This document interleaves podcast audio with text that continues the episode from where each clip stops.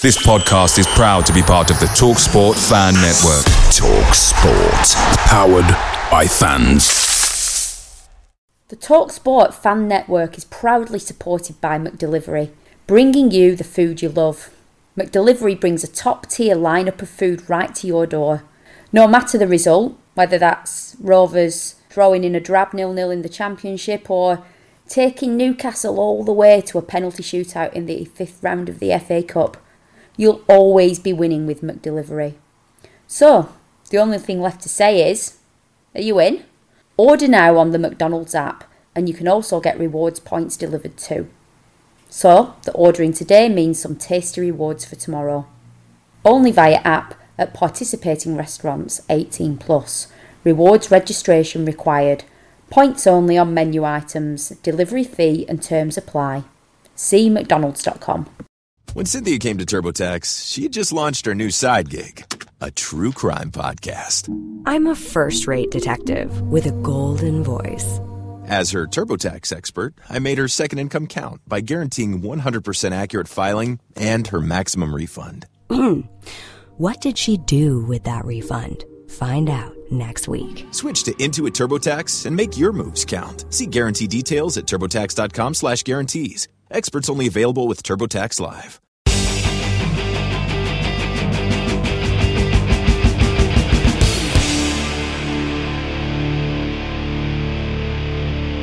On the March with Howard's Army by Jim Wilkinson. Part 4 Paradise Postponed.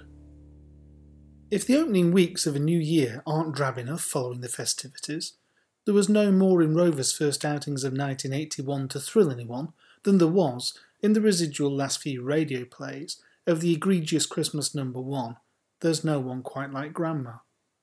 It was a strange, contemplative, politically highly charged time. Most were coming to terms with December's global shock of John Lennon's violent death. Polish solidarity totem Lech Wałęsa was received by his fellow countryman Pope John Paul II as the Vatican welcomed the global symbol of working class struggle. I was 21 going on 22 that month, without any significant other, and finding it difficult after flunking out of university after a year to come to terms with the fact that a lot of my old mates weren't returning to their hometowns, but instead were making their way in the world where they'd studied or fallen in love. I found a new bunch of pals, and a whole new narrative within the plot of my life, which runs to this day, by deciding to go and net with Church Cricket Club. I never made a first team player, but I still sit on Ewood and chat on the blower a couple of times a week with fellows I met in those times and ended up living for many years in the Oswaldtwistle area. But the Rovers and their fortunes were as important to me as anything, and the few buddies who had eschewed further education plus the travelling blue and white merry men and women of the Accrington branch bus trips, were what passed for a raison d'etre. Another cold afternoon at Meadow Lane saw us dumped out of the FA Cup at the third round stage, and a fourth nil-nil out of five league games at home to Watford was followed by an underwhelming 1-1 draw at Shrewsbury, in which new midfielder Marshall Burke, selected in front of Duncan McKenzie, whose Ewood career was now sadly over, although we didn't know it at the time, netted. Burke and John Lowey, a rather effete centre forward signed from Sheffield Wednesday for £25,000, scored in a 2 0 home win over Orient to close the month.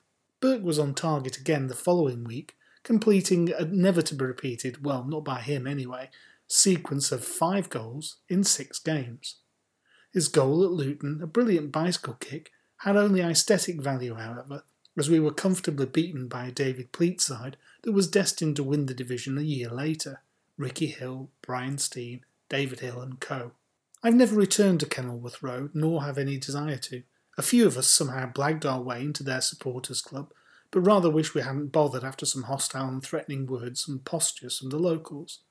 It all took place in some kind of long corridor between rooms down one side of the ground, and making a hasty exit was like trying to negotiate your way down a crowded train carriage. Luton were one of the number of clubs in and around the automatic spots behind the Hammers who looked certs. Sheffield Wednesday, Swansea, Notts County, and believe it or not, Grimsby Town also had designs on a top three finish. There were no playoffs, of course, but Rovers were well in touch, fluctuating around fourth and fifth spots. The Luton defeat was a rare pounding in the goals against column, and by now Arnold was restored in goal with Kendall reverting to his promotion back four of Branagan, Keeley, Fazackerley and Rathbone. De Vries had been jettisoned after a last failed attempt to establish him. David Hamilton had been added to the fringe of the squad on a free transfer from Sunderland, one of what were still known as utility men, a midfielder who could fill in semi adequately anywhere else, but his appearances were only made from the bench until Bobby Saxton succeeded Kendall. The young boss's last throw of the dice in the transfer market still to this day sums up the lack of any resources at all which beset Rovers back then. If ever it wanted a medium sized statement of intent and a few bob lashing out, well, this was the time. You could transfer players all season then, up until about mid March, when the deadline closed till the current season ended. But Kendall was forced to trade his happy wanderer McKenzie, who might have been useful as Spring firmed the pitches up, for another of football's itinerant travellers, the former Fulham hero, Viv Busby. Busby had enjoyed great prominence in Fulham's 1975 run to the FA Cup final, but nearing 32 he drifted out to the US to play for Tulsa and the curiously named Roughnecks after moderate spells at Norwich, Stoke and Sheffield United. It was straight swap, no cash involved.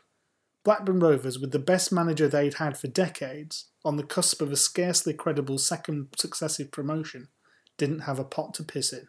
Official. Busby made his bow in a 1 0 win courtesy of a wonderful Brotherston header at home to Derby, and a week later at Ewood, Kendall and his team suffered another blow. A Simon Garner opener had been equalised in spectacular fashion from virtue of the Riverside touchline by Wrexham's prolific Dixie McNeil, exactly the kind of guaranteed goal striker we should have signed, when Tony Parkes was left felled by a tackle and stretchered off for what proved to be his final bow as a player. Parkes had already begun learning with Kendall and assistant Mick Heaton to prepare for coaching after his career, and no one needs to be told how he served the club magnificently into the next millennium. But his loss as a player was another blow to hopes of a miracle end to the season. I was in Barbados watching the test match as we drew successive away games, nil-nil at Grimsby, 1-1 at QPR. No idea how I saved up for it, all I ever remember doing from age 15 onwards was spurting every penny I earned or was given on records, beer, and trying to interest girls. Oh, yeah, and I admit I wasted a bit too. And I was still in downtown Kingston when we beat Sheffield Wednesday 3 1, in a game televised the day after in those days as the kick-off match, before Ewood's biggest crowd of the season 19,222. Speight, Busby, his only Rovers goal, and Kendall, forever leading from the front in a big game, the bigger, the more to be relished in this case, all scored to put Rovers onto the cusp of the three automatic spots available. That major success, however, was soured by one isolated incident of the season, which, possibly more than any other, scuppered our chances of returning to Division 1 for the first time in 14 years. A crunching Mel Sterland assault left Noel Brotherston, brave, willing, non-stop Noel, crumpled on the ground, Stretchered off with his part in the promotion quest ended. With McKenzie long gone, he was the lone provider of flair and a spark of creativity in a side which found it easy to shut foes out, but much harder to open them up. It was a cruel and ultimately decisive misfortune, for the last bloke who deserved it, a popular servant who was destined for an even grimmer blow of fate years later. I've stood at Oldham, Barnsley, and Notts County on the cruelest winter afternoons imaginable but I can honestly say I've never been as cold as I was at Stamford Bridge, or as relieved after a sadly inevitable nil-nil draw. Check out Chelsea's results under Geoff Hurst that season. I think they only scored in about three games in five months at one point. I was mighty relieved to get on a warm bus. It was one of the rare occasions when the heating fans seemed to actually work, full of blokes in a similar state of disarray, using a bucket to urinate in, whilst a handful of females averted their eyes. John Pittard's luxury Viscount Central, complete with actual tables, proper bogs, were out of your financial range when every can and pint counted. At least unlike Rovers, the Accrington branch coach did have a pot to piss in. A week later, it was another goalless draw, Notts County benefiting to the greater extent as they left Ewood content with the point which kept them, not us, in the promotion positions. There was to be no getting away from the fact that the match at Swansea, who were almost matching us neck and neck the following week, was going to be as crucial as they come. Not only were the arch rivals for the prize, they had amongst their number an arch villain in the minds of most Roverites. I'm not sure how long we sat on that bus at tea time staring out on a drizzly, misty Swansea seafront, but if ever a single bad experience coloured someone's judgment about a location, that half hour or whatever it was made my mind up that it was a place I never wanted to go back to, and to this point I never have. We sat there in shocked silence, peering through the murk, all living things and buildings devoid of form, praying that nobody would chuck a brick through the window of such an inviting stationary target. Nobody talked much for a good while after a defeat on the road, and after a bad defeat, nobody ever wanted to be the first prick to be shot down, told to effing shut up, and looked at with utter disgust for attempting a cheery wisecrack, or anything along the lines of, never mind, it's only football, worse things happen at sea. Maybe after an hour or so on the road, you begin to hear the murmur of conversation, the game being dissected quietly, maybe, and eventually it would just about become permissible to emit laughter or start looking forward enthusiastically to a few beers in Stafford later on. But this night was different. There would be an experience, maybe even worse to come, but right now, 2 0 defeat to promotion arch rivals seemed as bad as it could get. Other than the almost unbearable fact that the architect of Swansea's win had been the reviled bogeyman himself, former Claret, Leighton James. Jinking and dribbling and generally pulling that previous watertight defence all over the place. James was exactly the kind of creative, end product player that Howard Kendall now lacked without the departed McKenzie and the injured Brotherston.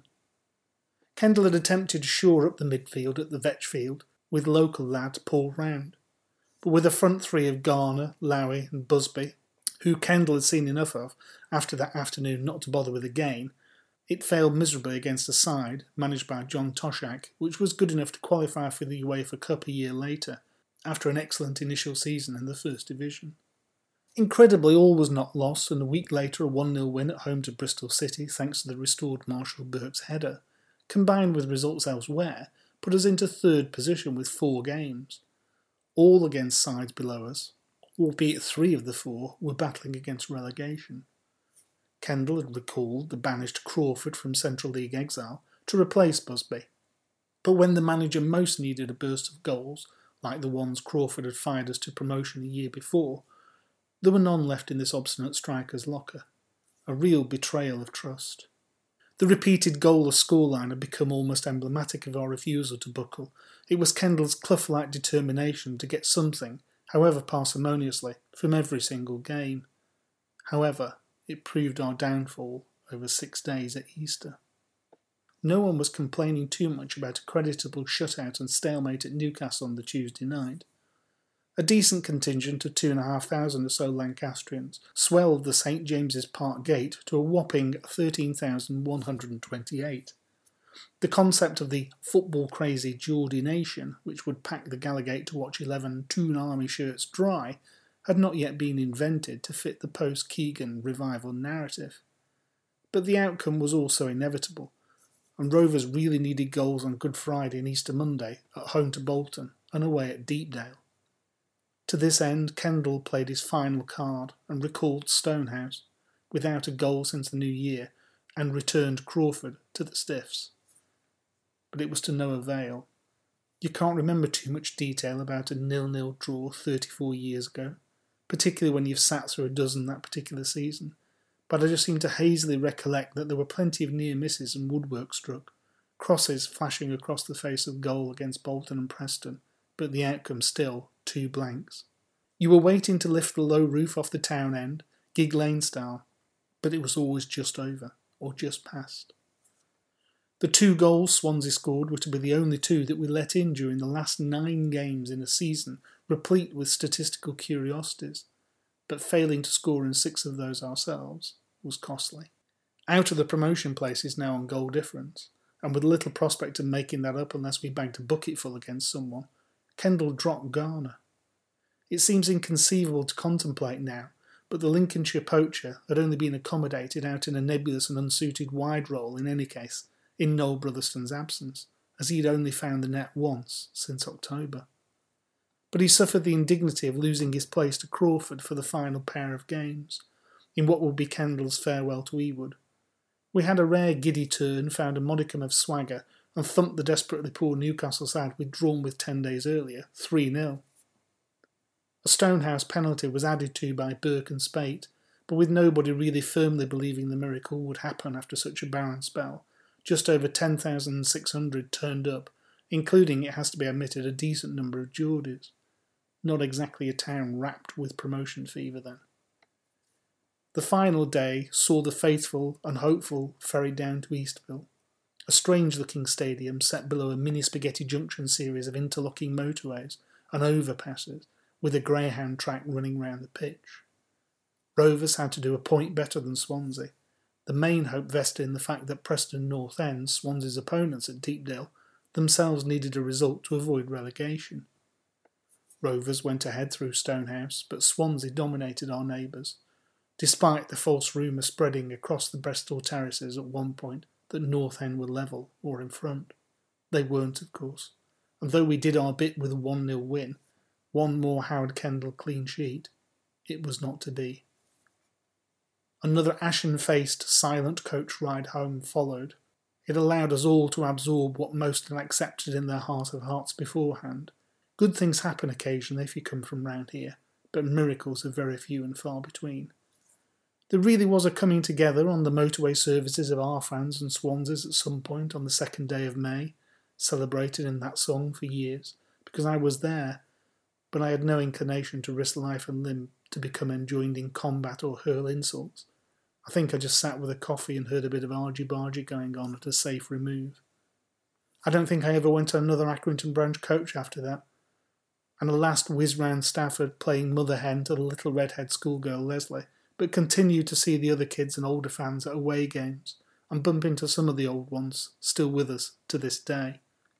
Kendall, as we all surely knew he would be, was gone within a week to Everton, the club he'd served with such distinction as a player. He said on a later occasion that rejoining them, he was giving up a sweet romance for what was his real marriage. His success at Goodison dwarfed even his coaching and managerial achievements and promotions with Stoke and with us. It remains unfathomable that he was never capped by or asked to manage his country. He was still a better, fitter, more complete and influential midfielder in his two years at Ewood than, say, Jonjo Shelvey is today. What a Rolls Royce he must have been in Everton's title side. I don't think I really believe that people look down on us once they've gone, but if they do, perhaps Howard would have smiled wryly at us lining up with five in midfield and drawing nil-nil at home after the Ewood crowd paid homage to him last night. I bet he wouldn't have half minded an £8 million, 25 goal championship striker at deadline day in 1981, but who knows? Hamstrung by a similar lack of spark and invention, he may have finished up sticking him on the wing in any case. It wasn't to be. The Kendall legacy was considerable. Bobby Saxton, a capable, honest man without Howard's easy charm and played down charisma, inherited some good players. Most notably a back four, which Howard had made a silk purse from sow's ears with, who gave the club sterling service. The only one he took to Everton was Arnold, who deserved a brief spell in the spotlight. He had a look at Keeley on loan, and he lasted 25 minutes of a torrid Merseyside derby, before a red card and a return to Ewood to lick his wounds and redevelop his reputation as a cult hero whose mastery of the dark defending arts is celebrated to this day. It's probably testament to Kendall that the decidedly unsexy Saxton occasionally got a bit of stick in comparison for keeping Rovers in the top half of the division on a similar budget and finishing fifth and sixth, remember, no playoffs then, after more brief aspirations of promotion were ignited and then dampened. Don Mackay took it a little bit further and got us as close as Kendall before Uncle Jack decided enough was enough and we're having a real crack at it. But none of that would have happened if Howard hadn't got us out of Division 3 in 1980. I firmly believe that. Thanks for everything, Howard. That was On the March with Howard's Army by Jim Wilkinson, first published on the Blue Eyed Boy WordPress site in October 15, shortly after the passing of Howard Kendall. Sports Social Podcast Network. It's the 90th minute. All your mates around. You've got your McNugget share boxes ready to go. Your mate's already got booked for double dipping, and you steal the last nugget, snatching all three points. Perfect. Order McDelivery now on the McDonald's app. You in? At participating restaurants, 18 plus. Serving times, delivery fee, and terms apply. See McDonald's.com. This podcast is proud to be part of the TalkSport Fan Network. Talk Sport. Powered by fans.